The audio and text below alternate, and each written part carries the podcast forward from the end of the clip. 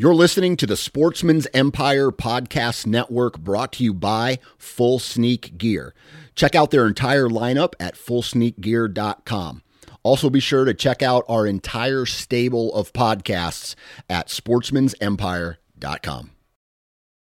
Outdoor Edge introduces the all new Razor Guide Pack. Coming in at 12 ounces and in a premium wax canvas roll pack for compact storage and travel, the Razor Guide Pack is seven blades in total, including a 5 inch replaceable blade folding knife, a 3 inch replaceable blade caping knife, and the flip and zip saw for wood or bone. Whether you're hunting the back 40 or chasing game deep in the backcountry, the Razor Guide Pack has it all. For more information, visit OutdoorEdge.com. New from Moultrie Mobile, the Feed Hub offers first of its kind cellular connection and control for nearly any spin cast feeder on the market. When used with the Moultrie Mobile app, you can monitor feed and battery levels, run feeders on demand, receive alerts when feeders are clogged, and remotely adjust feeding times. The Feed Hub is ideal for anyone who maintains feeders. Remove the guesswork and save time by planning feeder maintenance before you drive to your hunting property. For more information, visit MoultrieMobile.com. Think you know the Brooks Ghost? Think again. Introducing the all new, better than ever Ghost 16. Now with nitrogen infused cushioning for lightweight, supreme softness that feels good every step, every street, every single day. So go ahead, take your daily joyride in the all new nitrogen infused Ghost 16. It'll turn your everyday miles into everyday endorphins. Let's run there. Head to brooksrunning.com to learn more. The Houndsman XP podcast is fueled by Joy Dog Food. Joy Dog Food has a rich tradition of supporting the Houndsman of America. Founded in 1945, Joy is proud of its history and the relationship it has built with the American Houndsman. And in 76 years, there's never been a recall. Made with 100% American made high quality ingredients, Joy Dog Food has one of the highest calorie dense formulas on the market. For 76 years, this made in America product has kept hunting dogs in the field day after day, season after season. And when we say made in America, Joy has a long track record of fighting for American freedoms by being on the front lines against the animal rights movement and their extremist tactics. Joy will fuel your hounds and fight for your freedoms, fueled by Joy.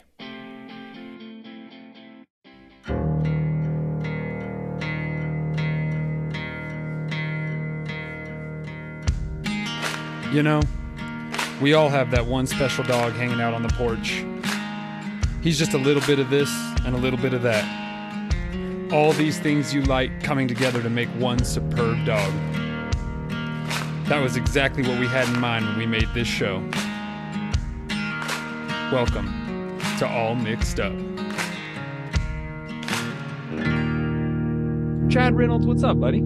Hey man, I'm doing pretty good. You've been a you've been a busy boy. It looks like. Yeah, yeah, a little bit. Staying staying busy, staying cold. My feet are still freezing. Yeah, man, this cold front came in is is crazy. It dropped the temperatures down into upper teens at night down here in the desert. Oh wow, it's in the teen. Yeah, all right. So well, I'm used to that. It's it's eight right now um, here, but but man, for it to get down into the teens down there, it's yeah, that's that's something. Yeah, and I mean it's that temperature swing that's so crazy because during the day it's getting up to like sixty. So you're going from 19 to 60 every day. It's yeah, but I like it. I mean, you start the day bundled up and end the day in a t-shirt. That's nice. Mm-hmm. Yeah, I dig so, it. Yeah, man. I've uh this episode this this month it's going to be a a pretty uh, exciting one. I, am just recapping a, a, great trip that I took for Houndsman XP, and you've been traveling too. So stay tuned, everybody. Uh, we're going to be talking about that too. Um, but I think a lot of the patrons know I've been uh I've been on the road quite a bit and I was in East Texas. That was, uh, man, that was crazy. That was so fun. I got to experience a lot of new stuff and, uh, yeah, I just, it was just unbelievable. So we'll get there. I just wanted to, uh, just ask how you've been and, uh, if there's anything you need to let the, let the world know about your awesome travels and maybe drop us a teaser on what you've been up to. Oh, well, I mean, See, we uh, did did the NAFA thing, and uh, finally, like uh, the last time I, I got on and said a Wait, few what's words. NAFA? NAFA. Oh yeah, NAFA is the North American Falconers Association. So uh, every year they have like a, a big meet where they get together and it, it jumps around somewhere in the United States every year. So that just happened. Um, and I went to that and, and talked to a bunch of folks and then, uh, um, so we'll have that for later. And then, uh, uh, last time we spoke, uh, we talked about something you can't, can't just get off your mind. And, and for me, it was getting that, that, that Falcon and the Sighthounds going and, and boom, got it. It's, it's a thing. Uh, Yeah. and, uh, we'll talk about that. I can't wait. Uh, but, um, Now but it's yeah, better than ever. What I've been up with, man, a bunch of feather stuff, man, and all the dogs that go along with them, I guess. Nice. Well, tell us about your new sighthound, dude. Oh, uh, uh, the, uh, the, my little black and tan dog, my little, Yeah. my little Saluki. Yeah. She's, uh, yeah. She's, she's pretty neat. I'm, I'm pumped about her. Uh, the wife and I love to go running dogs. Um, and we've, we've, we've had a number of sighthounds, but nothing that could quite, you know, we've had dogs that could keep up with the horses, but not maintain with the horses and then, you know, start the party 10, however many times over the course of a few hour ride, you know? So Mm. we've dreamed of having Salukis to do this with for forever. And they're kind it's kind of like winning the lottery, just getting an opportunity to buy one of the dang things, you know? Yeah. And, uh, Yeah.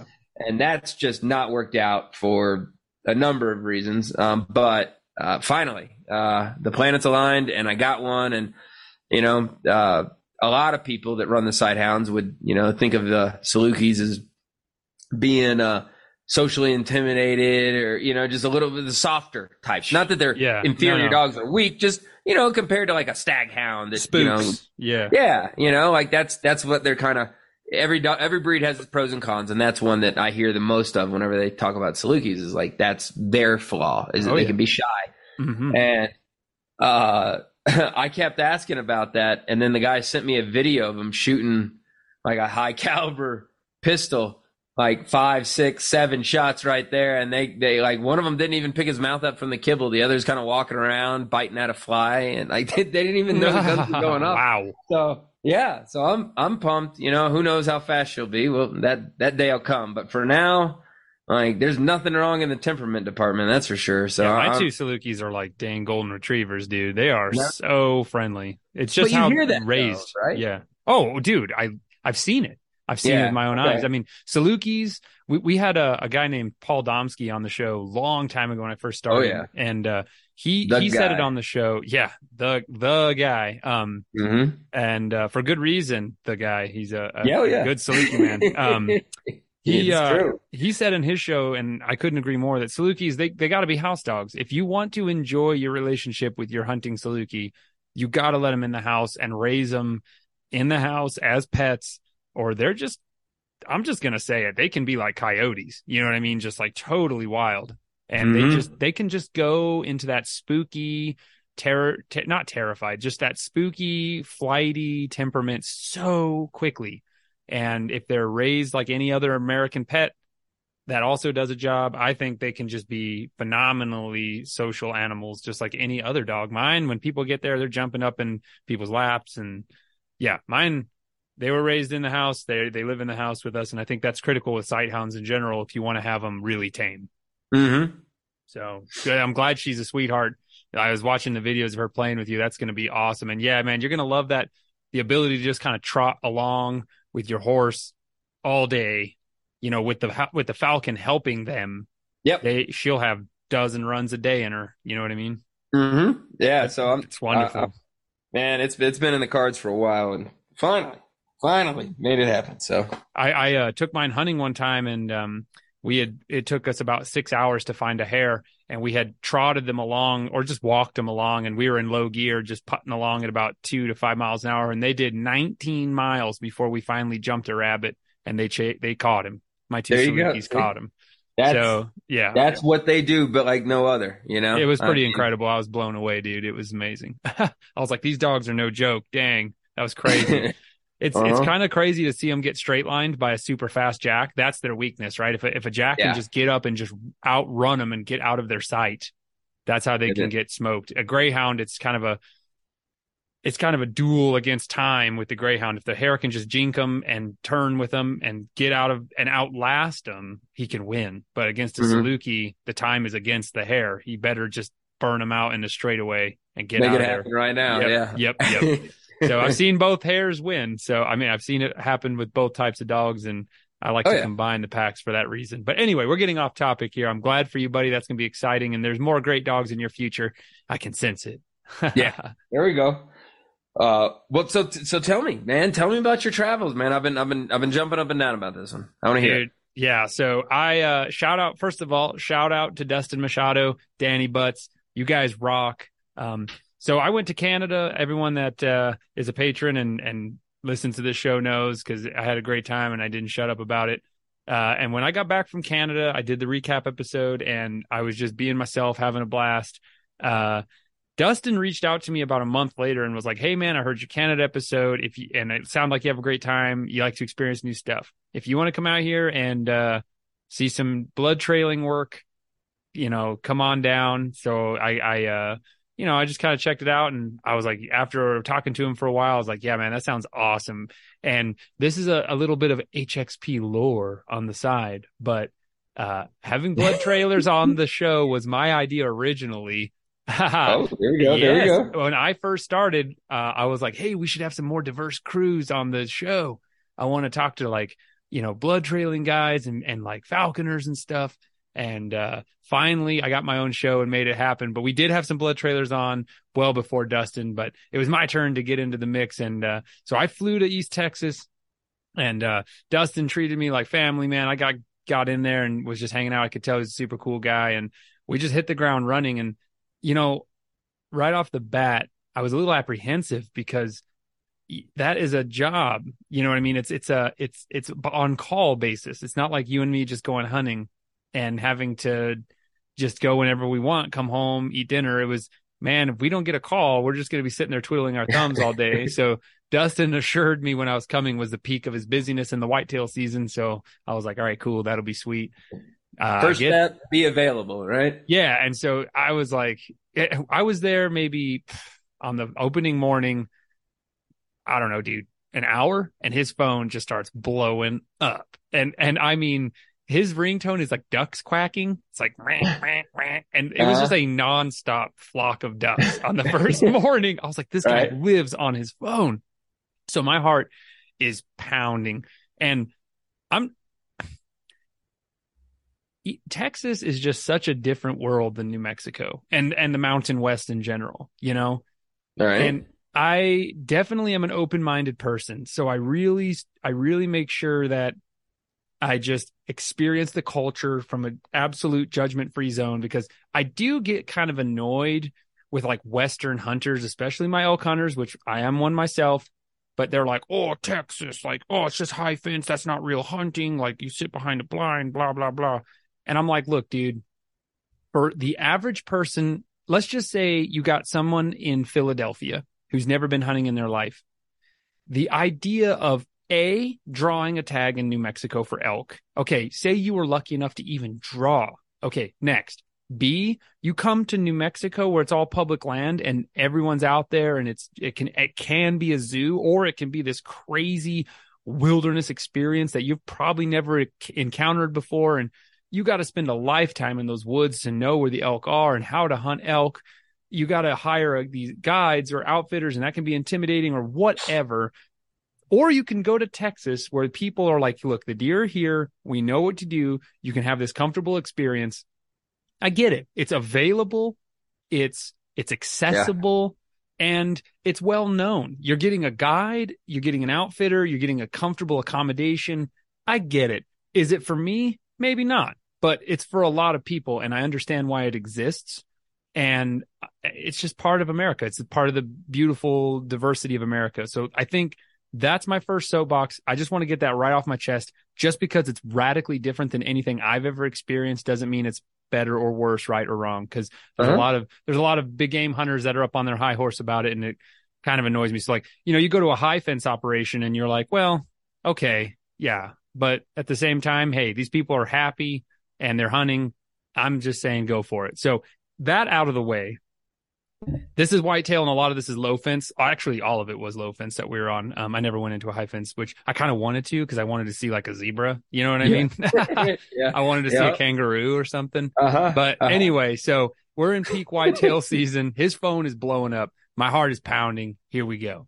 So uh, we we get our first call, man. And hey, at any point, I want you to just interject if you need to if you need to stop me because I'm just gonna right, roll, right. dude. Right, go for it. Go for it. Tell me. I, me. super excited. I can't. I've been wanting to talk about this for so long. It just got back. So okay, we get the first call, and the first thing I, I'm I got my interview hat on. Right, the first thing I Mhm. notice is Dustin has a very specific set of questions that he asks everybody that called him. You know, he's like a detective. And that's kind of what I was found the most impressive to begin with. Is that like the first thing you got to figure out is what calls are worth your time. And this only comes from tons of experience, right? Cause like I'm a total noob. I would take any call just because I want to see it. But I told Dustin straight up, don't take garbage calls. If you think they're not worth it, I'd rather just see something go picture perfect. So luckily we mm-hmm. had a, a lot of calls and he's, he's breaking it down. What happened? Oh, I, I hit the deer and he jumped up. Well, what do you mean he jumped up? Did he jump straight up? Did he jump back? Did he lurch forward? How did he run away? Um, did you find blood? What color was it? Did you find no blood? Was there green slime on the ground? Like all these questions. And I was like, whoa, I didn't even think about that. And so, uh, this hunter's like, yeah, I, I hit him. I think I hit him good. He humped up, but he took off into the forest and, uh, I tracked him in there and I couldn't find him. And I was like, well, that's kind of weird, but okay. So I'm just mm-hmm. excited. We drive there, we get there, super nice people. It's this guy and his son. He hit the deer at his feeder and it took off into the woods. and I was like, all right, cool. So they're chatting. Dustin's getting more information. And like, have you ever done this before? Have you ever blood trailed before, Chad?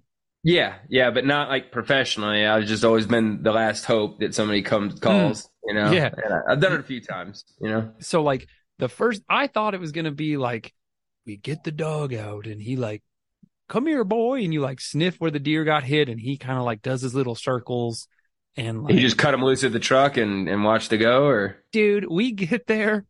okay, we get there. We get to the hit site. We just parked off to the side. Dustin's like, where did he get hit? We're, the dog's not out. It's in the box still.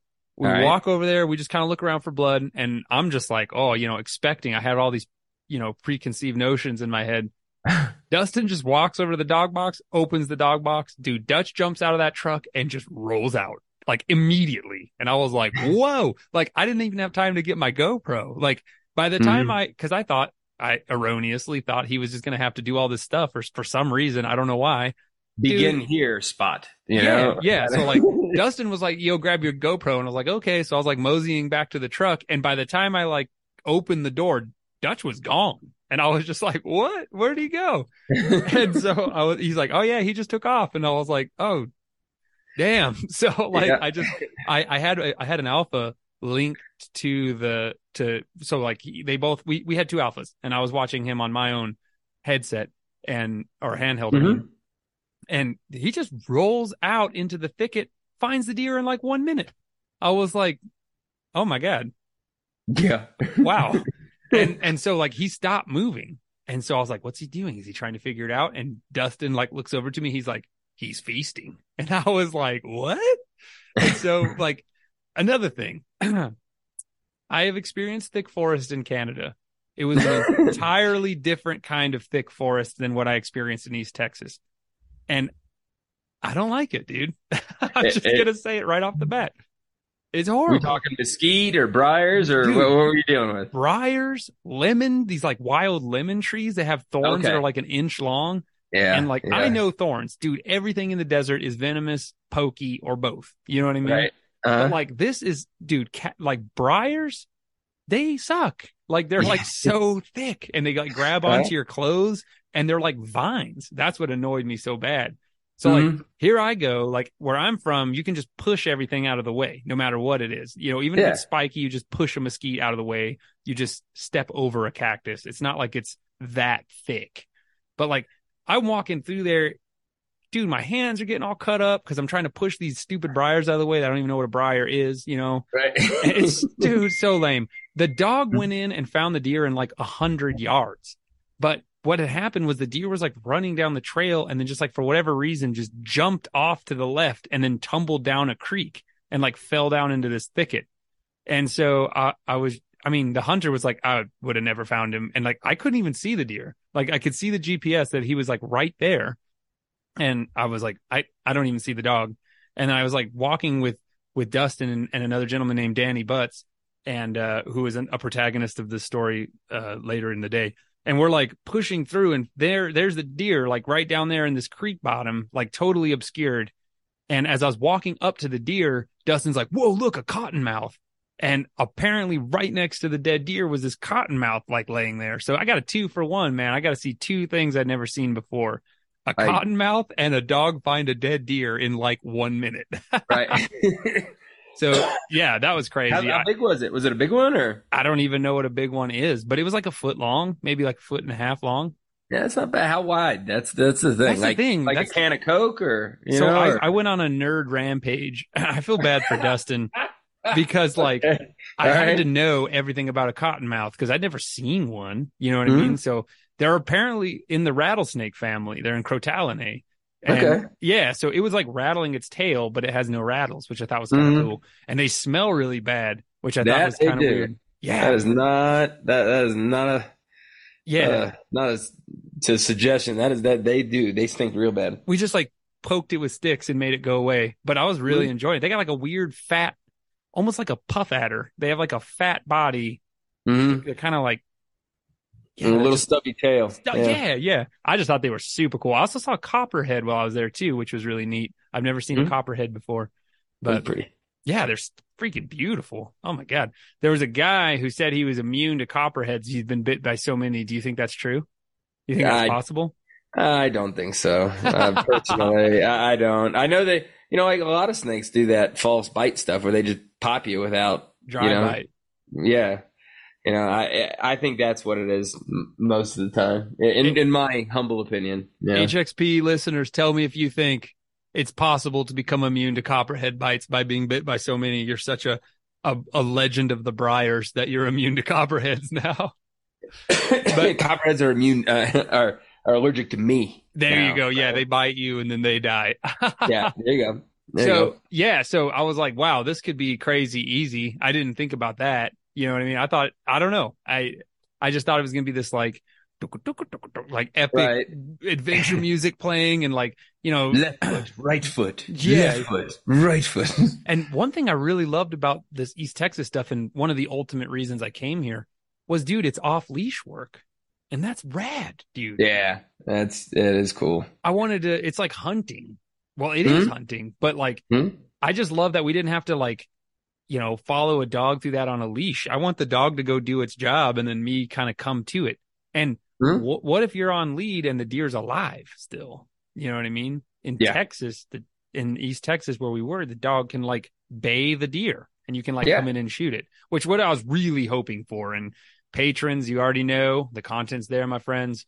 I did get a GoPro, awesome GoPro footage of me going in on a bay with a wounded Yeah, you did. That was Yeah, rad, did. dude. So, uh, uh, anyway, so like I was like, whoa, this could be crazy easy. The hunters were so pumped, dude. They were such nice people. And the hardest part of that job was like, man, we had two mother, two other calls to take, and those people are just so happy. They want to treat you. They want to give you iced tea. They want to hang out. And it's hard to just be like, we got to go. You know what I mean? We got to go to the next Yeah. one. And so I, it was just crazy how quick it happened. And Dustin was like, well, we're off to a great start. And I was like, come on, shitty shooters. Like, yeah, yeah. I just want more terribly shot deer so I can see this. So we like we like roll out and we go to the next the next call and dude this this was hilarious, yo. So like we get to this we get to this place. Okay, this guy's like I shot this deer uh and it you know the whole spiel. Dustin breaks it down. What happened? We get to this place and we we drive all the way across if to me it just felt like we drove all the way across the county but you know i don't know it's so hard to see with distances because of all the bushes and stuff but Mhm. we get to we get to the next stand this guy comes out and uh his wife comes out they're sitting in the stand together and he shot okay this is what he told us all right so the deer came out at 40 yards he peeled his head away from the scope to look at the deer and then he cranked the magnification up on his scope to like 15x dude. And the deer is like 40 yards away. So he yeah so he put the crosshairs on the crease of the deer's shoulder and shot. Well like he he Yeah, I guess. I mean, I think he thought, from what I gathered from him, he thought that if you cranked the magnification up on your scope, it made your gun more accurate because it like got even more fine detail. you know, I know, I know. Uh, and like, I'm being super respectful, of course. It's a client, so I'm just like, mm, mm-hmm, mm-hmm, yeah, yeah. it's very nice you did that. well, and so what he did was he's like, I put it right behind his shoulder and I pulled the trigger. Well, it turns out he put it on the crease of his back leg instead yeah, of if front leg. zoomed into freaking you know Oh atomic God. level, you're gonna make mistakes I like know, that. I know. He's like, my whole scope was just fur and a crease and I shot. And then when I pulled off, I realized I shot him in the back. And I was like, oh my God. 40 yards. I could have chucked a spear into that deer. Yeah. Anyway, so I was like trying to fight back giggling, you know, I was like, oh my Mhm. So we get there, we cut out Dutch. Same, it's raining. It's actually a terrible weather. Though this like terrible rainstorm rolled in. We cut out Dutch. He takes off, dude, and and he's rolling out. And that's again, I just can't get over that, dude. A, how fast an animal can move through that horrible thick stuff, right? Mhm. And B, how they just, dude, he just, it's like he knows where the hit site was. We didn't walk him or anything. We just opened the box. He jumps out, darts over there where the deer got hit, stands there for like, I don't know, he took a leak and just took Right. off. You know what I mean? I was just like, damn. And so all I'm listening for is that bark, right? Because that means the deer is still on its feet. Mhm. And so I was like, oh, come on, come on, come on. But anyway, he's rolling out. He goes for like 20 minutes and then he stops moving. And I was like, whoa, you know, he already found the deer. And this guy is elated. He's pumped and that deer is dead. Right. Mhm. So, uh, we like go all the way in there and yeah, the deer was already dead. Um, luckily, but dude, the deer had only been there like, I don't know, like an hour. And, uh, I guess the vultures had already like eaten its eyes out, which is really surprising to me. I, I was like, whoa, they got there quick, you know, but okay. I, I just thought that was really surprising. I, I'd never seen that before. There's a lot of black vultures there and they just are like really aggressive when they see something dead. I don't know, whatever. Anyway, just surprised me. That's mm-hmm. tangential. But again, I was like, oh man, I, I was hoping the deer would be on its feet, but still just blown away at the efficiency of this whole operation. And, you know, I, it was already kind of sinking in even by the second, like second find. But I, I couldn't get over that feeling, Chad, of like when you show up, you are the only houndsman in the entire world that someone is happy to see in, initially. You know what I mean? Yeah. Like, dude, Yeah. we showed up and the relief on those people's faces, right? Just like when you arrive and you have, you know, you have a good reputation like, like, like Dustin and Danny do. And, uh, they're just so happy to see you, you know? Mhm. and I couldn't, I just couldn't get over that great feeling. And then, dude, when Dustin and I were standing there, and Dustin was like, he found the deer. The look on that guy's face, it's electric, man, and it's super satisfying. Like I, I feel like I could do it just for that feeling right there, like just to see those people. Like this dude's like a fifty-five year old man. He looked like a ten year old girl that just got like a great Christmas present. You know what I mean? Right. Right. And I was like, dude, that's so, I mean, he's like, oh, he starts shaking our hands and stuff. I'm like, that's amazing. What a feeling. You know what I mean? I don't know. Mm-hmm. I thought that was incredibly addictive. You know what I mean? Just like feeling that, just making people so happy like that. And you are like, you come in and you're the hero of the day. Like that's super duper cool.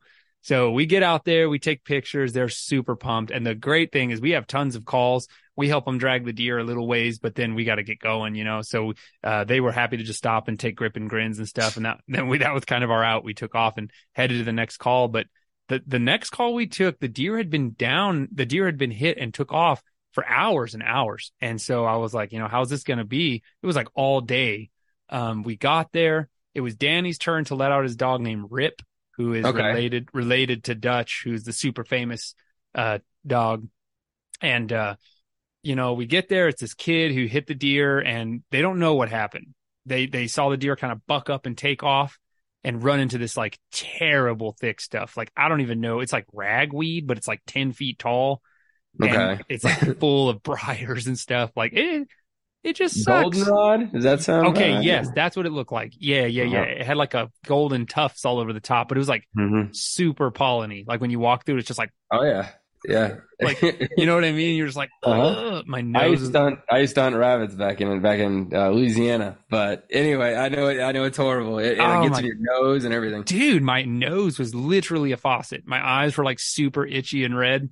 And I took I took a Zyrtec before because I was like, dude, this is gonna be gnarly day. Like I could already tell, you know. Mhm. But uh we we cut Rip loose, same thing, man. Rip hits the ground running and uh takes off into the wood, takes off into that thick, nasty stuff and finds the deer immediately. Within like 10 minutes, he finds the deer. We let a pup go with him and the pup barked at the deer, but uh they knew the deer was dead because because Rip Yeah. wasn't barking.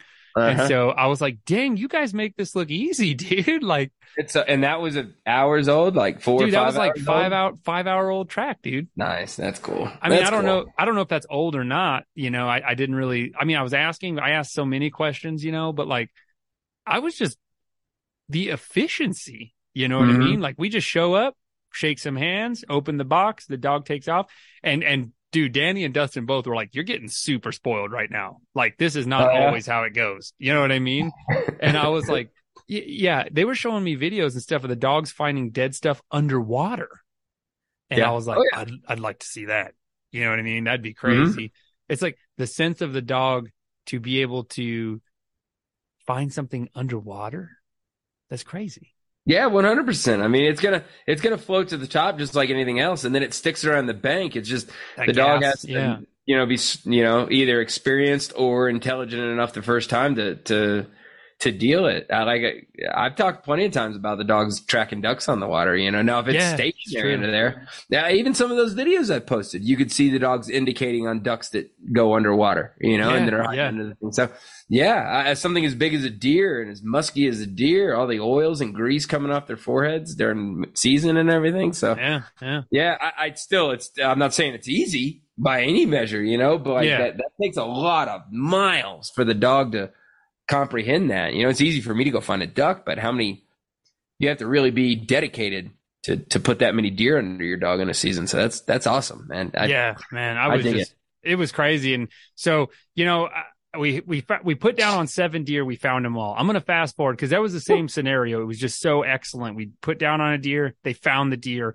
Wonderful, happy customers. Just kind of to- hanging out, watching the Garmins, right? Yeah, I mean, and it- to to to to see the kids so happy, you know what I Mm-hmm. mean? Like that's another thing that was wonderful. This was this kid's first deer, and he was super sad and embarrassed that he took a bad shot.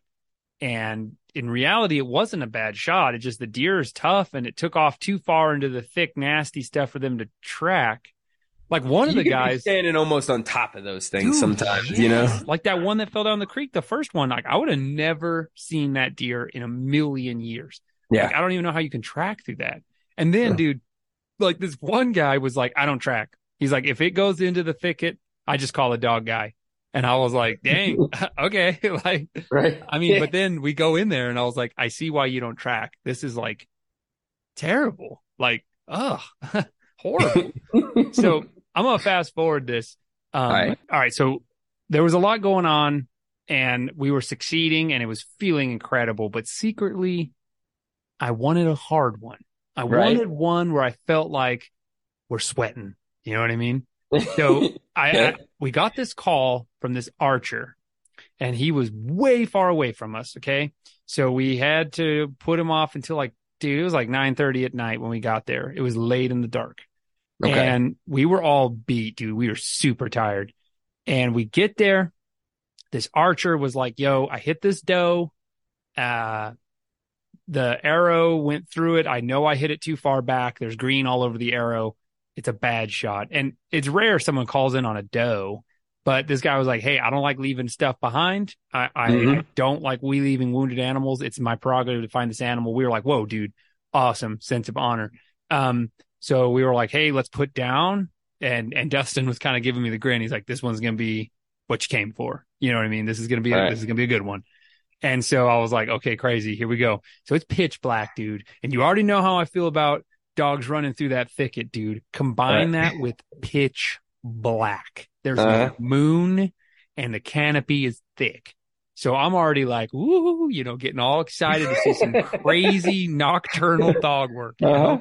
And so we're like, hey, let's put Lip, the puppy, down and he can learn with week. Let's put lip down first because apparently, and I, I didn't know this, gut gut trails are kind of easy to follow. Okay. So, so we put lip down and we let lip go. Lip takes off. Um, but he he's confused. He he goes out there on the trail. He gets a little lost. You see him making circles. We go in there to try to see what's going on. We walk through those woods. They weren't too thick in some spots. In other spots, they were like awful. But uh, Lip, we kind of we got him back on the trail. He's a baby. I think he was like I don't know. He's like a barely a year old or something. So Mhm. we were like, huh, I don't know what's going on. We we kind of try to see what's the deal is, but he, he's like, I don't know, he's a pup. So we are like, let's cut Dutch in, and Dutch will help him out. So we go back up to the truck. Lip beat us back up to the truck after we called him in, and uh, we get up back to the truck. We open the box. Dutch walks over, like runs over to where the arrow is sticking in the ground, sniffs it for like a millisecond. He bolts. And what was exciting is he was literally exactly on Lip's trail, except where Lip made a loss. Dutch like jumped over to the left slightly, like like moved over to the left and Mhm. picked up the trail and took off. And so we're watching the Garmins, of course, and then Lip packed up with him and followed Dutch. And it's dude, picture this with me, all right? It's All right. beautiful, cold, still East Texas night. It's it's the apprehension in the air. What's going on? You're looking at the Garmins. It's dead silent. And then in the distance, I was like, oh, yes. and then we're like, oh, he's on his feet. Like they, they see, and then, you know, Dustin's like, they see the deer. They're looking right at it. And I was like, Mhm. oh my God. You know, like, here we go. So like what would happen is you'd hear them bark, bark, bark, bark, and then you would see them moving quickly and then they'd slow down and then they would be really slow in a line moving. And I was like, you know me, I get crazy excited. And also I am a question asker. So I was like, what's going on? What's going on? What's going on? And Dustin's like, this is what's happening. They're sniffing. They bumped up on the doe in her bed. She jumped up. It was a sight chase as long as they could see her. And then they dropped their noses down, shut up and went back to trailing. And then it was Mhm. silent again for like, like, dude, I don't know, five minutes, maybe 7 Mhm. minutes. Again. And I was like, oh, so like the race is turning into this like sight scent, sight scent, but the, the intervals between sight and scent are getting shorter and shorter and shorter, right? And Uh-huh. you can look on the Garmin and they're starting to run in circles now. So the deer is like running in circles. And I'm like, oh, dude. And then he's like, dude, they're chasing her. And I was like, that is so rad. Like, first of all, could you imagine doing this with a leash? No way. Uh, no, and no. also, I'm like, dude, this is so badass. This is like, these dogs aren't, this is, I'm, I'm going to get to the end here, but like, this is what blew me away, dude. On every level. Okay. These dogs aren't finding, they're not deer dogs. They're not bear dogs. They're not lion dogs. They're not zebra dogs. They are finding this deer, not Yeah. any deer, this one deer. And the guy, the archer was telling us, he's like, dude, like 50 deer were in that herd, like over the course of the day that came into this feeder after she got hit and took off. So it's like you have all this contamination, the guy walking around, tons of deer, pigs come in, and these Mhm. dogs in the pitch black, like six hours later, roll out and find this deer in the dark and they freaking run her down in the dark and catch her. And I was like, that is so badass. Like I can't get over that. I've seen dogs. I saw a I saw a 12 hour bear race in the snowy blowdowns of British Columbia. I've seen dogs running 45 miles an hour across the desert. You know, I've seen dogs doing incredible physiologic tasks. That was one of the coolest things I've ever seen, dude. That it, it's like your dog detective. You and the dog are both detectives. One is the detective of the mind, the human who gets the information, and the other is the detective of the nose. And as a team, super successful. And I love Right. that, dude. I can't get enough of that. It yeah. was so badass. So they caught the doe. They like caught her and Right. like and like dispatched the doe. I was like, that is badass. Because as a It- it- sighthound hunter, I like dogs that can get in there and get it done. You know what I mean? Yeah. Yeah. I was Don't beat around the bush and bay it up while it's skipping along at two miles an hour for, you know, another quarter mile. You know, grab it. If you can get But- it, grab it. Yeah. But what blew what I also I was like, oh yeah, super tough dogs, and they're like, yo, they won't do that to a buck. Like, you know what I mean? Like a, a big buck on his feet, they're not stupid. They, they'll Uh-huh. be like, eh, I'll just bark at this buck. You know what I mean? But And hey, what kind of dogs are these too? Did- okay, did- so I asked that, and they are Western specials, dude. Straight Okay. up, they are. go. They're a combination of all kinds of different hounds, and you know, I I don't know. I asked, and I got Western special. So I he, just assumed cur dog, but then you you you hound barked there. You know? oh yeah, Like, no, they the they're hounds. bark, they they have know? like long floppy hound ears. Okay. Yeah, so they're just like best to best breedings throughout time is kind of how I interpreted it. He was kind of secretive about how Dutch is bred, so I was just like. yeah. there you okay. All right. But I can respect that. Whatever. I don't care if he was half poodle. Dude, Yeah, were out there yeah. smoking dead deer. I was like, right. this right. thing could be a Chihuahua, Great Dane, Bulldog, Hound mix. I don't care what yeah. it is. Yeah. Yeah. This is badass. And you know what? If someone's like, hey, he's a Western special, this is a hound that's been best to best for a long time. I'm just like, that's cool. Clearly it's working. you know what I mean? Yeah. Like, oh yeah.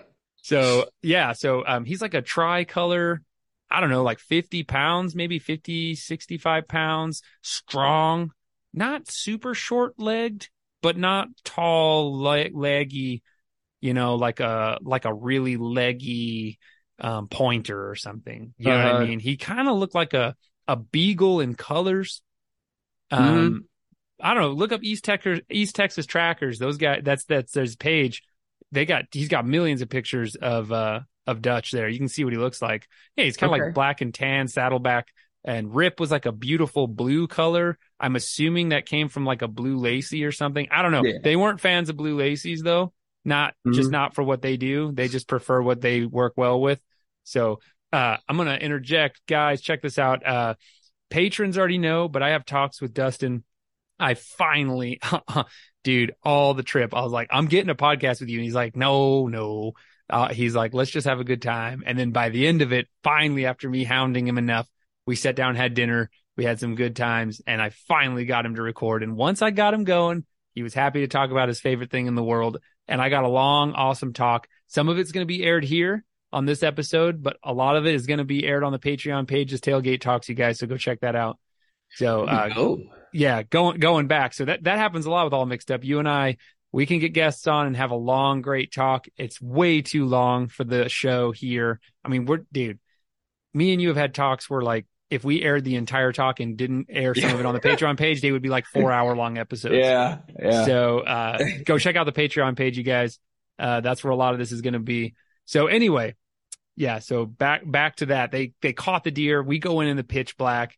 I was just super happy that the archer was just wanted the deer. You know what I mean? That was Uh-huh. super great. We helped him pull the deer out. It was all good, and uh, it was a great way to wrap up a day. Um, man, we were so tired, dude, so tired. Um, but we we we uh, we we had a great day of successes, and we woke up the next morning, hit the, hit it again, kept finding deer. It was great. Um, finally, uh, this was the last call. Um, we we were finding dead ones, and it was awesome. Um, this was the last call of the day. The hunter was like, I think I hit the deer in the leg. Uh, I think I saw its leg kind of flopping around as it took off, and that's it. I know I hit it low. So we were like, okay, this deer is definitely not going to be dead. yeah. And so Uh, you're doing cartwheels on the side again, right? yeah, yeah. So I was like, I was like crazy that my last one is going to be like this. You know what I mean? Like exactly what I was kind of hoping for. Although the night, the night race was, that was so dope, dude. Yeah. And Yeah. so, um, okay. So we get there. This is what I got the video of too. We put, we put Rip down this time. Dutch was pretty beat and it was Rip's turn to get in there after him. I'd seen Rip recover a few already. And so, uh, um, Rip takes off into the woods. We're listening, watching intently. And dude, way out there, dude, way out there, like 400 plus yards. I was like, oh yeah. You like, they, they found him. Yes. And so we were like, let's do it. Let- Let's go. We saw that he had the deer stopped. I grabbed my GoPro, pushed play, and and Danny and I go into the woods. Dustin's like, I'm not going in there. You guys can. And so I was like, hell yeah, I'm going in. Like, let's do it. I'm going in guns blazing, you know, proverbially, proverbially, of course. And so uh you know, we go in and, and I'm just going to say this to the listeners too. The hunters do not dispatch the deer. Uh, only Danny or Dustin dispatch the deer. Um, it's just a safety and liability thing. I wouldn't want a stranger trying to shoot a deer over my dog. That's, that's heinous. So I yep. totally understand. Um, so Danny or Dustin finishes the deer if it must be finished off. And so this will be the first time I've seen them finish a deer off. Um, Danny is, I'm following Danny Butson, a great houndsman. Uh, patrons also got a, a, tailgate talk with him, picking his brain about his hog dogs. So, uh, uh, we'll get there in a minute, Chad, because you're coming into this story too. So, okay, back to the moment. I hear the bay, boom, boom, boom, dogs just lighting up. And I just, I love that, you guys. My dogs are silent when they hunt, but the idea that that dog is a deer seeking missile and he's telling you he's right here everybody right here. Come to my voice. Bark bark bark. Just go to my voice. And the deer i'm looking right at him is such a cool thing. Like people call in animals. You know what i mean? Like calling uh-huh. in an elk calling in a turkey calling in ducks. That's so fun right i love calling animals in what a cool way to interact with nature i like it even better when the dog is like, he's right in front of me. You know what yeah. I mean? Like, I think that's yeah. even cooler. And so we're sneaking through, we're sneaking through. It takes us time to get there. Finally, we get to the deer. We're creeping up, dude, like commandos. The dog has the deer totally distracted, like you were saying, hypnotized. Look at me, look at me. Mm-hmm. And uh, Danny creeps around the bush. Danny, though, a total professional, he doesn't shoot. He's like, come here, come here, like get over here and get your film on. And I was like, dude, what a badass. Cause like he could have just smoked the yeah. deer. You know what I mean? Yeah. Yeah. And so I creeped up behind him and I put my camera on the deer. It's right in front of us, dude. He raises his rifle. His scope, his scope didn't come on. I was like, oh no. uh, oh, I just, I just lost my headphones just a second. So uh. I, the scope didn't come on and I was like, no, no, no, no, no. And Danny's like trying to kind of fiddle with it while the deer breaks and takes off. So we're like, dang it. The, and he's like, I don't know what's going on. Apparently he fell and his scope like fell into a puddle or water or something. I wasn't exactly sure what happened, but he tested it yesterday and it worked. And before we headed in, he tested it and it came on. So uh, obviously he didn't think it was a problem, but of course, right when we're looking at the deer, it didn't come on. So we're sitting, yeah. there, we're sitting there fiddling with it, trying to make it work. He's like, Oh my gosh, seriously right now? And I'm like, it's okay, man. Just like make it work, you know? Like, and he's just like, yeah, you know, like he doesn't say this is all unspoken, you know, but he's just like, we got, we got to make it work. So we go in and again, the dog has the deer bayed, but the deer sees us and breaks. And as soon as the deer sees us, the whole tenor of the experience changed once the deer kind of know we were there, he was a lot harder to get him stopped. You know what I mean? Oh, yeah. And yeah. so like the dog definitely stopped him multiple times, but he would just break instantly. Like as soon as we got in range, which was kind of frustrating, but I was loving it. it dude, literally at one point in the video, I was like, this is making for gripping television. Like, and, and of course, Danny's like, ah, this dang deer. Like, and so he, he finally, finally, we come around the corner and the dog has the deer stopped and Rip has the deer stopped in this like super thick spot. Danny raises his rifle, puts it on him, boom, shoots the deer. The deer jumps up and takes off. I knew he got him pretty good. And, uh, the, and then the Rip's right behind him, dude. And the deer runs into this crazy thicket. And I don't know if other parts of the Southeast have a tree called a wild lemon, but it is like the thickest, sharpest, nastiest thing I've seen in a while. And I've seen Devil's Club in Canada it was on par or worse than Devil's Club. So I, I was just, we had to kind of work our way through there, but then it kind of got more open. We worked around. The dog got the deer stopped in another thicket. He's running around him, kind of like, like orbiting the deer, barking. The deer actually like charged at the dog. And mm-hmm. you can mm-hmm. tell the deer is, is, is pretty injured, right? So, uh, Danny raises up his rifle, shoots the deer again. The deer is, is mortally wounded. The deer comes out into a, like a piney area and with Rip right behind him. And then Danny puts the deer down, euthanizes the deer right there. And I was like, dang, dude, that was super exciting. Again, the whole eight minute video is on the Patreon page. You guys, you can check out the entire thing. It was freaking rad. I admire Danny for just per- persevering, you know, making it work when, when, you know, the odds were stacked against him. And, and he was super embarrassed. And I was like, dude, don't worry. I, I think it was badass that you just made it happen. You know what I mean? Yeah. Like push, push through it and made it happen. But I, I didn't care if Danny had to run up there and like jump on the deer and like bite it to death. I just I, I thought it was badass. You know what I mean? This was amazing. It, it's like how else are you gonna be able to just come up on an animal like that and just see it? Like the dog is like he's right here, and because you have this amazing tool, the hound, you can just like creep up on it and just see it standing right there. I don't know. Mhm. I can't get over that. I can't get over that. It's just so cool. It was what a what an amazing tool. And again, it was a, a kid who hit the deer. So when we we got the deer down and finally they were able to kind of work their way through the thicket up to where we were, that kid was so pumped, so grateful, so excited. You know, it was a nice buck. It really was a nice buck. And uh what a wonderful feeling to just be like succeed. I had all this adrenaline, right? So I was just like, whoa. But I was super impressed with the dog work.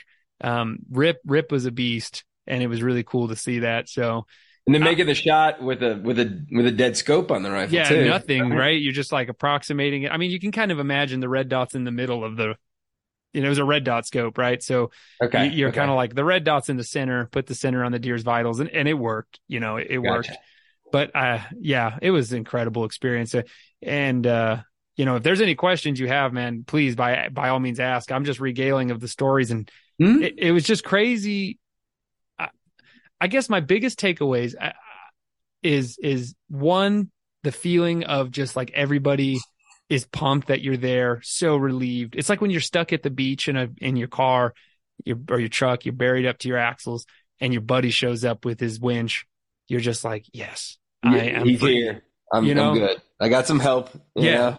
It's it's such a relief. And then also I just can't get over the versatility of dogs, man. Like you can have these little terriers that are going underground and duking it out with something underground. You have sighthounds that can run over the prairie like a freaking cheetah. You have Right. these hounds that can go in and parse out an individual animal and find it in the pitch black and bring it down.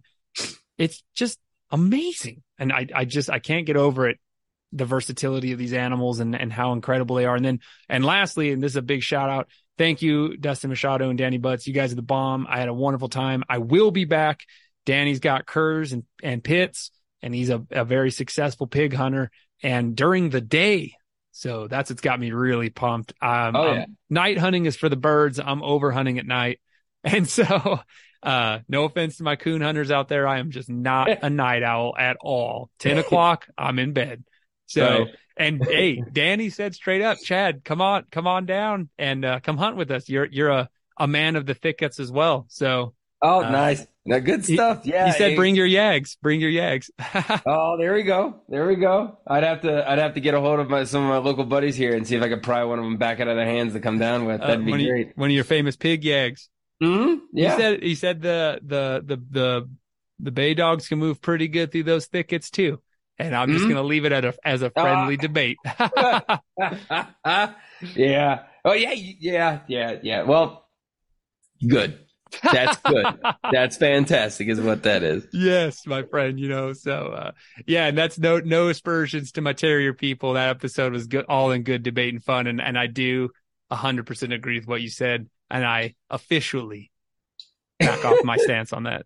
That's that's it, man. That's traditional. That's old faithful, though. I mean, that's that's what what kind of curs? Black Mouth? Uh, yes, I believe. Um, it's all in the tailgate talk. He talks about him. Uh, but yes, I believe so. Black. There you go. That's old faithful, man. You know, two or three black mouth and a, and, a, and some type of bulldog. There you This is what I like when someone's like, when I'm talking to someone about your dogs, this is how I know, you know, what we're talking about. We were just talking about hunting with dogs, and the first thing Danny does, whips up his his cell phone, his gallery, and it's just video after video after picture after video, infinitum scrolling Uh-huh. of his dogs catching pigs, baying show you. pigs. Yeah, Yeah, I right? love that. uh, I'm like, okay.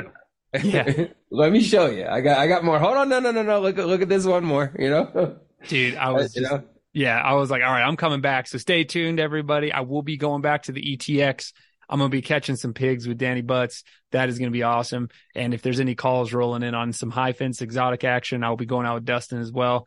And we'll be uh, finding more cool stuff. I missed the exotics. Dustin just found his first nilgai. I was really hoping that we could Oh, find. that would have been awesome. I know, dude. He found an elk once for somebody on a high fence. An elk, dude, like a Rocky Huh. Mountain elk. Yep. And he had a video of the dogs baying this elk. And I was like, that is something you will never, ever see in New Mexico. You know what Yeah. I mean? Yeah, that's they'll cool. put you under the jail for that, right? I mean, Yeah. Oh, for sure, dude. I saw a herd of zedonks, zebra donkeys. yeah. and I was like, oh, Texas, you're so weird. Why did Kangaroos. they just go with zonkey? I don't, I don't get it. You know, No, like why they go with zedonk? Okay, here's why, dude. Because apparently it's a zonkey. If it's a, I know I'm going to get this wrong, and I don't have Google in front of me right now. If it's a zebra male and a donkey ah. female, it's a zedonk. And if it's a zebra female and a male donkey, then it's a zonkey. And I may have that backwards, but that's how those stupid portmanteau names are. yeah, it's like yeah, a liger or whatever. you and know? a tigon or whatever it is. yes, yes. So I guess a mule is the same way though, right? If it's a female donkey and a male horse, isn't it called like a I don't know, like a hinny or something? I don't know. I, there's Yeah. some other. Honestly, I, I have no clue. I know it's I- not a I- mule. Yeah, uh, I- imagine logic tells me that it's probably something, but I, I honestly never heard of it, and I should. Yeah. I guess at this point I should know better. But I but yeah, you, don't, you're you're yeah. a horseman anyway, so not a mule Yeah. guy. no, not, not so much. I got to mess with them before, but never, never, never all the way. Um, Well, yeah, I had a wonderful time in Texas, you guys. It's not over, but like yeah, thanks for for hearing us out, everybody. Um, I'm gonna roll right into Dustin's uh Dustin's own words from himself, and uh, if you want to see the rest of this awesome and pretty lengthy talk, go to the Patreon page. It's all there. Chad, if there's anything you want to add to this or questions you want to ask, brother, lay it on me, man. Man, it, mainly I want to know what kind of dogs he was using, how far they ranged, you know. Um, if they, you know, I, I'd assume that they try and bay them up if they, if they could, but catch the small ones, you know, that's going to happen. And, uh, uh, you, you hammered all that. Uh, what, okay. So, you know, a lot of the shots he's going to take are pretty close. What, what rifle, you know, th- does this, uh, deer, you know, reclaiming, rescue, whatever you want to call it Deer uh, rescue. professional. Yeah, deer rescue. What what kind of what kind of uh, caliber does he prefer for you know close range precision shooting? I, I take we used what a 30-30 lever action. That's a great Yeah. question. There you go. That's That's that's, old tried and true. You know. Great Oh. question, my friend. Short, very short barrel. He was Mhm. using a, oh my gosh, he's going to kill me for this. I think he said a Rossi, uh, uh, was the brand. A very Yeah. specific short barreled brush lever action 30 30. I think he said it was a Rossi. And he said they're actually kind of hard to find. When you find one, he loves it. Um, and that's what we were using. Great question. I should have been more specific on that. I was running through there with like a Bowie knife in my teeth, like a pirate. You know what I mean? no, no, I just look like a wide eyed kid running around excited. You know what I mean? They could have been like, Seth, jump on that deer and fight him down. I'd been like, yes, sir. Run up there. I'm on it. Jump yeah, on that's his what I back. used to try. I mean, that's that's that's perfect. That, that kind of makes me feel good too, because that's that's what I used to try and keep in my scabbard when I'd hog hunt off a horseback for just quick little pop shots. Never shooting anything that was bait up. It just if a sounder busts and and the landowner wants you to kill as many as you can, you'd wait till the dogs passed and then just take little pop shots at whatever ran across the road in front of you. mhm, And that's mhm. that's what I use is a lever 30-30, you know. So It's the classic. um, yeah, a little 240 grain thing, and if it doesn't work, you could you know harpoon it at him, you know, and it's still going to shoot the same, you know. Iron sight. Oh well, he uses a red dot. Yeah, I imagine that would be, you know, when dog when you're shooting over dogs. I, I I'm an iron sight man myself, but Personally, I am too, but these but guys are shoot over top of the dogs, just a little extra, you know, I would never hold that against anybody, you know, at that point. So that was what I was interested in, and I think you hit everything else. I was really curious about, man. Uh, what was the temperatures? What what Oh. were the dogs working in? It was uh not blazing hot. One of the days was really rainy and awful, and there was a hard frost in one of the nights. A cold, oh, so the first day it was like 65, 70, and then a cold front blew in. And the temperature was like 20, and then the- Okay, and then it got it was like frosty, and then the, it rose up to like 50. No, it rose up to like 40 in the daytime, I think. So And is the dog? day, oh, sorry. Go go no, go go go. no, no, you're good, brother. What's up? All right, is the dog just burying his face in the in the in the wound when he got there? You know? like Oh, yeah, yeah. Down or Ah, is he, good is he question. chewing on the? eh, uh, Yeah, because I know some people feed feet. all the time, so the dog develops such a flavor for it. Not that they need to only focus on the feet. I mean, they're they're smelling the adrenaline and the do- uh, everything. You know, like you said, the the the gut shot and everything. So they're they're they're smelling the whole cocktail. But I know some feed their dogs the feet so much that that becomes their favorite part, and they just got to start chewing on the hooves. You know? Yeah, Um, dude, that's a great question. So that's also what surprised me is that when the dog finds a dead one, how do you keep it there and not just want to go find another deer or whatever? mhm. Dude, they just start feasting. They Yeah. they they train those dogs that they can open them up at the flank.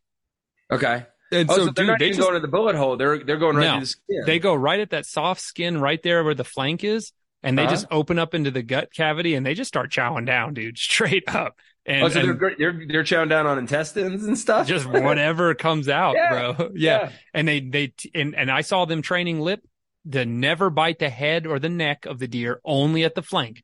And Yeah. dude, no hunters cared. Nobody cared at all. You know, nobody Yeah. wants the guts anyway. They're not Yep. ripping into the hams. They're just ripping into Uh-huh. that soft gut skin right there. And they're literally, he's just like, yeah, eating guts, dude. Like liver or whatever's right there. I don't know. I, I mean, I wasn't really paying attention. It smelt bad. So I'm assuming he got into the guts, but like, Yeah. he's just chowing down, dude. That's his reward for finding that dead one. And that's why he just stays there until we get there. He's just having himself a nice lunch. You got a party. Yep. Yep. And I was like, genius. That's, I was like, how would you, how, well, there's no, nothing exciting about a dead deer. They don't bark at it.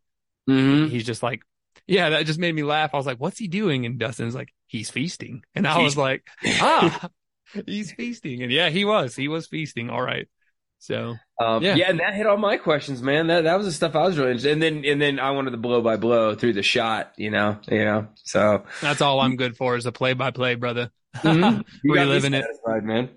Well, hey, uh, we'll just roll into what Dustin has to say, and you guys remember that most of this is on the Patreon page. So uh, let's roll right into it. This is Dustin Machado's own words. Thanks again, Dustin, Danny, and uh, thanks again, everybody, for tuning in to Houndsman XP. Let's hear it.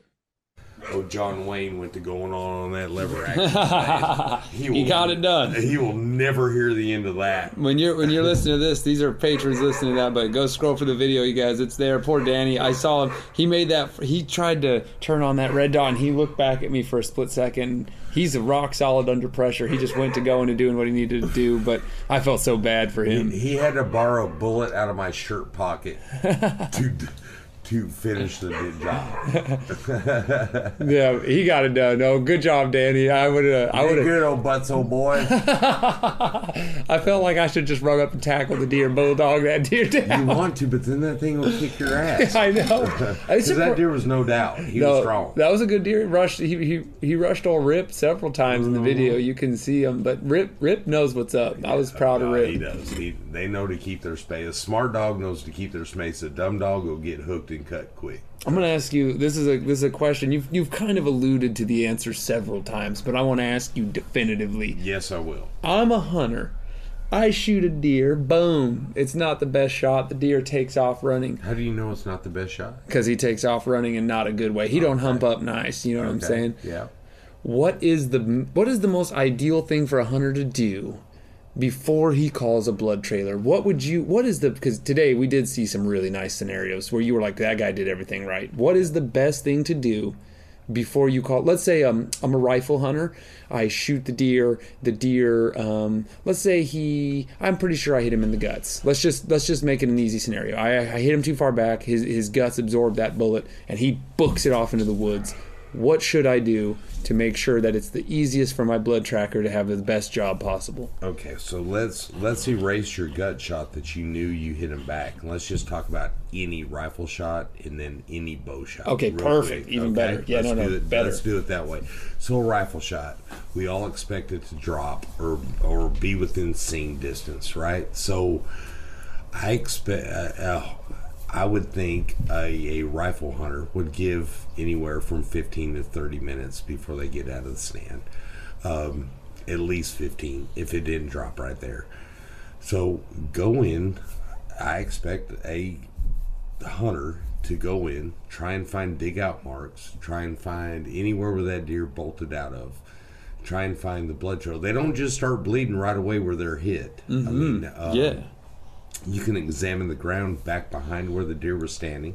You can see what hair's there. The hair will tell you a bunch of what's going on. We're talking whitetail. We're gonna tangent Whitetail quickly. deer. Yes, Yep. whitetail What does the deer hair only. tell you? What does the hair tell you? So long hair. Because I learned all this. yeah. Lo- long white hair is a pit, is an armpit, front armpit, um, a back armpit, or a back belly. Anything in the chest, brisket area is going to be short white hair. You're going to have on on a bullet that passes all the way through. You may not see anything No at hair. all. Yeah. Uh, you may not see anything. Probably light brown hair. If it did pass all the way through, light brown hair, and uh, if you hit high in the back, you're going to see first of all, that high in the back, you're going to get a spinal shock. They're going to hit the ground, and Those are the ones that those are lay- the ones that lay there for a while, then- or, or lay there for a little while, then pop up and haul ass, Yep, right? yep, so yep. the creasing. That we Ah, talked yep, about. yep. The void. It- but yeah, that's right. So or, or above the void, Yeah. uh, on the top side. Of the Oh, backstrap, gotcha, gotcha. Yep. Right, so Yep, uh, on the top side of the backstrap, you're going to see long brown hair with black tips on a white tail. Mm. All right, so the further up their neck, a shoulder shooter that got a little too high is going to have longer hair Right. right? Yep, so it's, that's a, this- I mean, yep. it just the way it works, Yep. right? So, um, real quick, a side note: everybody, when you clean your deer,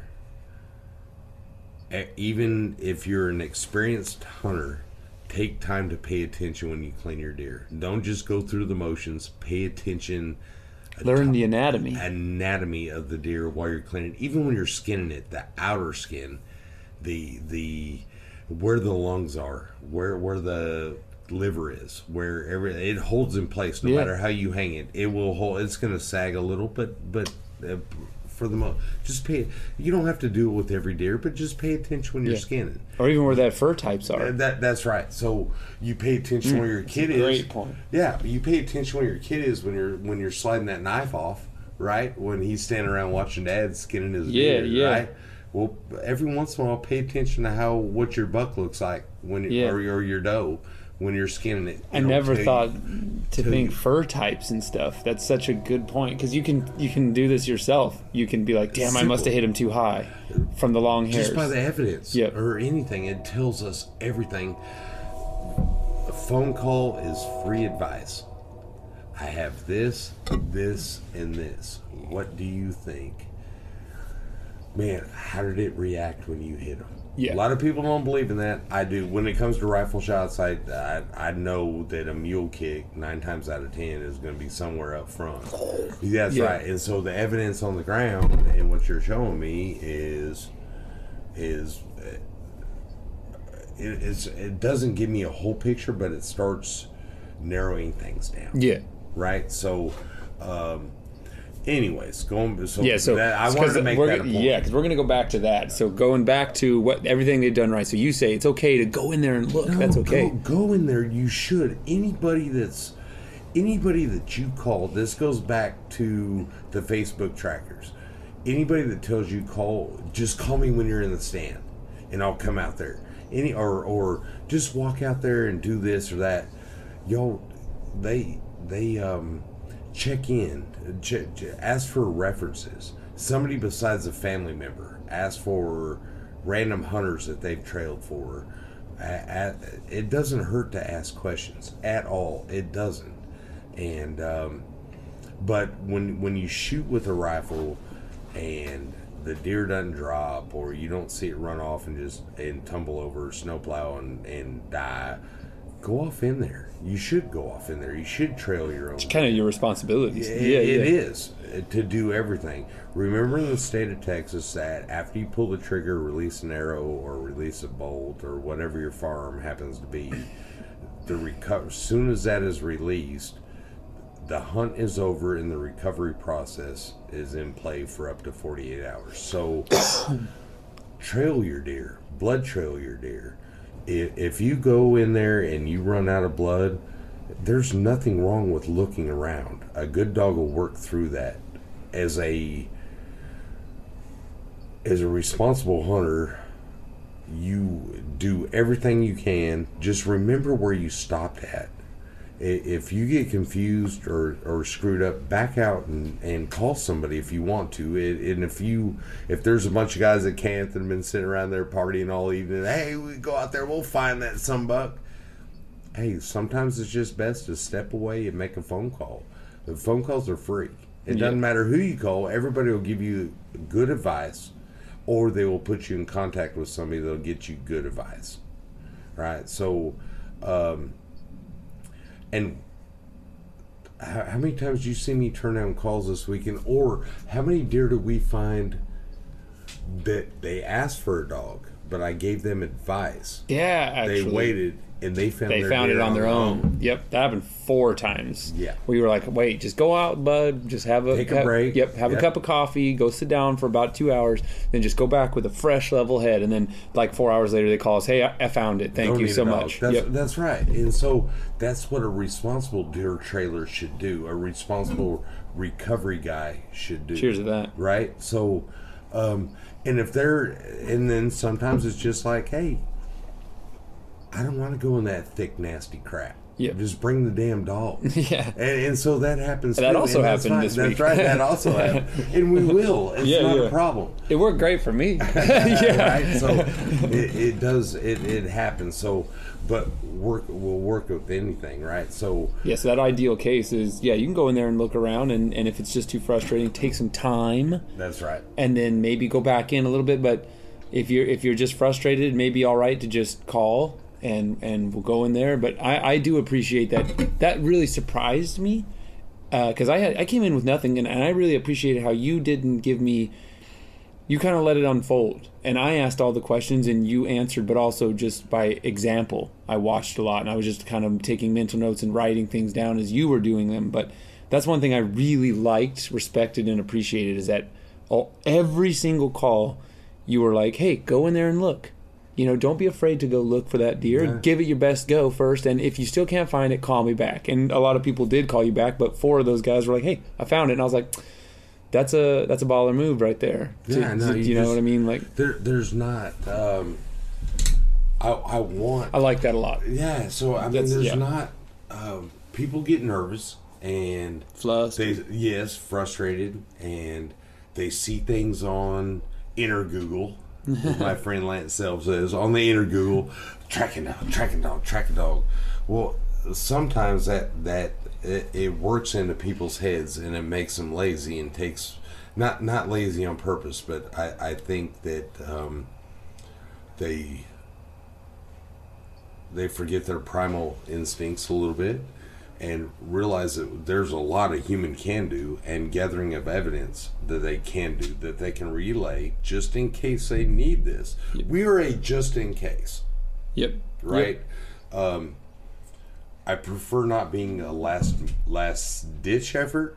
Yeah, you're You know what I definitely mean? not a yeah, last when ditch there's effort. like yeah. 20 people out there Yeah. and then come back in, all right, we can't do it anymore. Although we've been there. Yeah, yeah. What happened this week? yeah, That's right. But Yeah. but um, it, it it has made folks a little bit, um, in my opinion.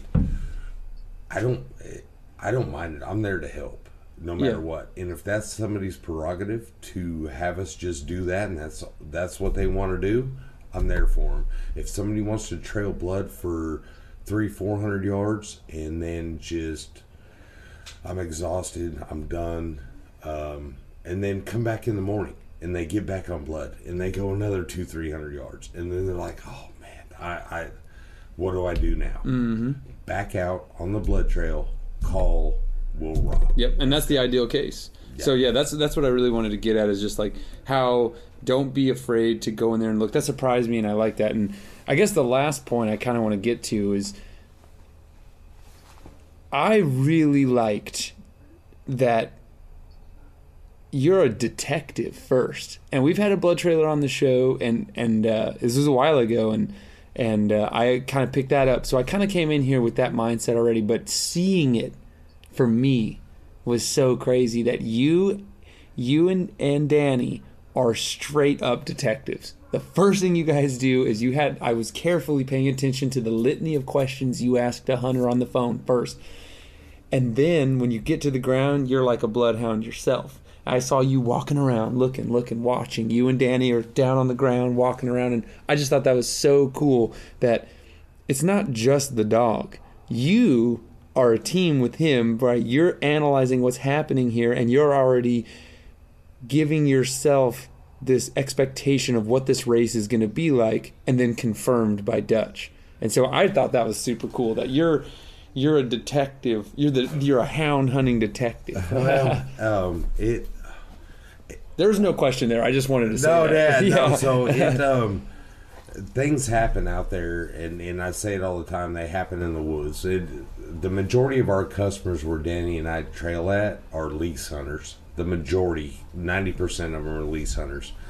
So, which is different than other parts of the state, where the, there are lease hunters, a lot of lease hunters in other parts of the state, but there's a ton of ranch ranch hunters that, that come in and hunt a ranch, um, and they have guides sitting with them, or um, it's a day lease, anything like that. Well, th- these folks that we tend to trail for live, eat, and breathe their lease, right? So they shoot guns all year long. They're dialed in. Their kids are out helping them fill feeders. They have trail cameras. They know their deer.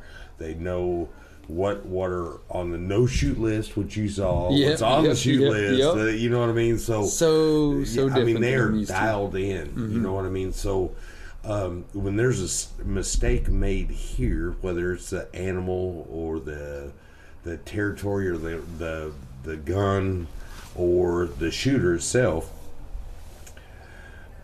it, it's um, you have to put everything together. The the our hunters here are not that they're um, that they are these are these are people that hunt. They they live for a living. It's traditional. It's it's everything. Even if they were born out here in the country and then moved to the city to hunt they still come out to family land like we did this morning. Yeah. That's been in in the family They're taking it seriously, and you want to make sure that you're doing everything you can. absolutely Yeah, they I- didn't they didn't want to call me You're too nice. I'll beat you right to the punch. they, It- they didn't they didn't want to call us. Yeah. They didn't want to and when they called they were um it was last ditch effort, right? Yeah. So and then some may be a little bit embarrassed. I have to be embarrassed to call a dog. That's Yeah. what these dogs That's do. what it's for. And no one's perfect. that's I've right. lost a No, buck. that's that's right. It Yeah. happens. I didn't get a dog because I just woke up one morning and said, "Oh, I need some blood dogs." I think no, I Yeah. got tired of crawling around on my hands and knees because I'm a horrible freaking shot with a bow. You Yeah, know, yeah, you know, yeah, I yeah. took stupid, unpredictable shots. Not saying a dog will fix that. They're not miracle workers. They're not. They don't run around with an RPG type. Yeah, yeah. back, right. It's a So great tool. Yeah. It is a tool In our arsenal. but it is a tool that should not be thought about last. Yeah. I'm going to say this one thing and I'm going to end this. All right? Everybody, every deer hunter, everybody's guilty. And if anybody tells you different, I know y'all lying. Everybody thinks about planning their hunt or filling feeders and everything going into hunting season.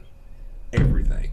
Everybody also plans on either how we're going to process our game or who we're taking to the processor Yep. nobody thinks about what's going to happen after the shot besides the processor Yep. or the taxidermist. You're thinking about it magically drops and it's over right there. And the then processor and the taxidermist is their last of their thinking. What if something doesn't go right? What's my game plan then? this No, is sage advice right now. I don't care if you're in Australia or Illinois or California, Oregon, or in Texas. Find out where you're at. Take your time. Do your research. Do your research. F- Make some phone calls. Find out who some other friends are on Facebook or Instagram or anybody else that's used a dog or good dog guys um, Have get them- references and put them on a card and put them in your back pocket. Find their phone number somewhere. No different than if you were a long range shooter keeping a range, windage, and elevation card on the side of your scope or on your cell phone. Put it in your notes. Who is a responsible and respectable dog man in your hunt area. And that's going to be all I got to say. That was gonna ask final words. That was it, Dustin. This has been awesome, brother. Thank you so much, man. I've loved every minute of it, and uh, yeah, I'm I'm coming back. This isn't goodbye. This is see you later, brother. You So- got it, brother. Thank man. you, man. We, we hooked it up this week. Absolutely, brother. Thanks. ETX. Well, guys, thanks again for tuning in. Uh, there's more adventures on the way. So, uh, Chad, you you've been out on the road, and I'm really excited to see the cool content you've got out there in Texas as well. Texas seems to be the mecca where we're at. So, uh, Yeah, yeah. is there? let's finish our show how we always finish it briefly, brother. What's on your mind? You just can't let it go. Oh gosh, uh, oh, all, all these new dogs, really. But I, I'm just kind of fascinated with the possibilities. Nothing, nothing that I'm really going to get too far into this year. But uh, mainly everything excited about next year. The snows are finally coming, so I'm about to dust off the old uh, uh, lion dogs. You know, um, I got a lot of different things. My dogs can do the dirt. I just I like to kind of save them for when I'm a little bit more successful, and I do, of course, better in the snow um, here and, where I hunt. Uh, so much stinking rock, um, but Mhm. that is coming. But my my hunting truck died. The uh, drive shaft is in like three pieces, and it's only it's supposed to even supposed to only come down to like two. Slap a Um, band-aid on it. Oh yeah, that, there there ain't enough of that. I Oh, I lost everything. Oh well, pro tip here: um, if your you know your your drive shaft comes apart and you know now you you can't you can't get yourself out, right? You can slap it into four wheel and at least get back home or to a main road or somewhere you Ah. can go. Um, and uh, I knew that, but sat there for 45 minutes before I remembered um, and got myself out of there. So uh, uh, there you go. You know, if it's a you know a four wheel drive truck and you're in two wheel drive and your and your drive shaft comes apart and you still do have access to the you know the other drive, you can slap it into four wheel and, and get going. Because I was just sitting there and and and drive slamming on the accelerator and just spinning the engine, but the drive shaft wasn't moving. So Mm. there you go. You know, Good pro tip indeed. yeah, so that's that. But um, I went and picked up my new my new hunting truck. Um, the uh, flatbed and and fancy pants dog box are coming at some point. But for now, I got my new my new my new Tacoma ready to go, man. Yeah. Uh, and Nice. yeah, yeah, with all my little mods going on it, you know. Um, got the lift kit and the suspension and the the winch up front and uh uh, I beefed up the back so that I could put this giant box and all the hounds I like to drag around with me on the back there, and and some ditch lights, and uh, I'm I'm feeling pretty pretty pretty special right now, man. If you Dude, if you, you want to know. I do. yeah, yeah. So when are we gonna uh, catch a lion, dude? um, gosh, uh, right today was the best day of the year, and I have no truck. no truck. Don't you have a horse? to- uh, yeah, the, yeah, yeah. The mountain was a long way away. You got to get the horse close enough, though. You know. Uh, uh, but but yeah. So uh, uh, hopefully very soon. You know, uh, I'm ready to go. So, and the dogs are are are hating me for it. They they it's like they can tell. It's cold. There's white stuff on the ground. We need to be barking at a cat, man. Let's get it. ah, So- nice, nice. So there we go. That's that. I guess uh, as always, I can't pick one thing, but that's what I'm thinking about. How about you, man? What, what you got rattling? I got around? ETX on my mind, man. Oh, yep. Yep. Well, I think right now, currently, the thing I can't let go is two things, and I'll make both brief since I've blabbered all night. First off, uh, the hares this year are suffering again from an outbreak of rabbit hemorrhagic disease. It's come back. Doesn't seem to be as severe this time, but uh, all my Western hare hunters out there, keep your eyes peeled for jackrabbits or cottontails that appear to be dead with no apparent injuries, just randomly dead. Some will have blood crusted on their nose, but others will not. Mhm. If there's anyone in New Mexico listening, contact me if you find dead ones anywhere in the state. I'll point you in the right direction on where to get it tested. To anyone else in others peop- other states, contact your local game and fish department and they'll point you in the right direction on where to test if they are testing. Um, it's very important that we map out where this terrible disease has traveled. Some of the more recent data and some of the data from other countries where they've had similar viral outbreaks show that the disease does become less virulent with time and the hares and the rabbits are evolving a defense because the ones that survive have some kind of resistance behavioral uh, or or immunity to Mhm. it so that's all i'm hoping for. I can't it's sickening. It's sickening. You know i, I was hoping that the hare population would bounce back um, and they had been recovering. And then right when I was just getting excited that it wasn't taking me three hours to find one jackrabbit, I started finding dead ones again, and it broke my heart. It's it's truly is sickening. I mean, it's just a terrible feeling. You know, no rabbits, no fun, and uh, I can't stop thinking about it. It's terrible, but that's nature, and and hopefully they can rebound with an immunity soon enough. And the second thing I can't stop thinking about is that the ones I am jumping in areas where I'm not finding carcasses, obviously I'm trying to uh, hunt in places that have not been hit by this terrible disease. The ones I'm jumping are rock hard rabbits, dude. I got smoked by one. Ain't that on- fun sometimes though? I like oh, getting dude, butt it's kicked, man. important, right? Because I was getting, dude, I was getting really, really cocky, right? When I had my when I had my two my two Bohannon speed dogs and my 2 Mhm. Salukis on the ground, I hadn't been outrun since October 2021, dude. And I was like, I was like, oh, a rabbit would get up in front of me, I'd be like, sign your death warrant. You know what I Yeah. mean? Yeah. Oh no, no. This one I jumped up on Monday came out right under my feet. I'm talking eight inches from my toe, dude. Uh-huh. My dogs were all around him. He came up. I was like, mm that's bad news. No, yeah. this was Harvester Stallone, right? This was Woody Harrelson, dude. This thing just left him. I, at one point, my they had him fanned out and surrounded. I was like, "You're done." yeah. No, dude. He did some kind of crazy roll. The dog, I don't know if a dog muzzle punched him and caused him to roll. My dogs typically grab him always pretty dang good. So I don't know if someone bumped him and rolled him. I don't know. But then it jumped straight up in the air, right over Calypso's back, hit the ground, and just floored it, dude. And I was like, whoa. And then he was just Teflon. They could not grab him. And and then he Uh-huh. just lined him out. My Saluki Comet took a strong lead at the end. Uh, bless his heart, he pushed it, got about six to ten body lengths ahead of the rest of my pack, who was starting to flag out, except Strider. And Comet just laid it on him. But dude, I just saw him, and the whole chase was 1.6 miles, dude. And so by the end of it, I couldn't see him. I was on foot, Yeah. and uh, I was on some public land. I was on foot, and dude, I was like, "What a beast! What a beast!" So anyway, it's good to get smoked. And uh, then Oh. I, yeah, so it reminded me that there's there's some badass rabbits still out there. Dutch Salmon wrote in his book he believes that some rabbits are uncatchable, and I do believe that, my friend. Yeah, I I'd, I'd buy into that too. I totally think so. You know, some are just and when the time's right, they're feeling good, they're healthy. He ate know? his Wheaties. Yep. Yeah, Yep.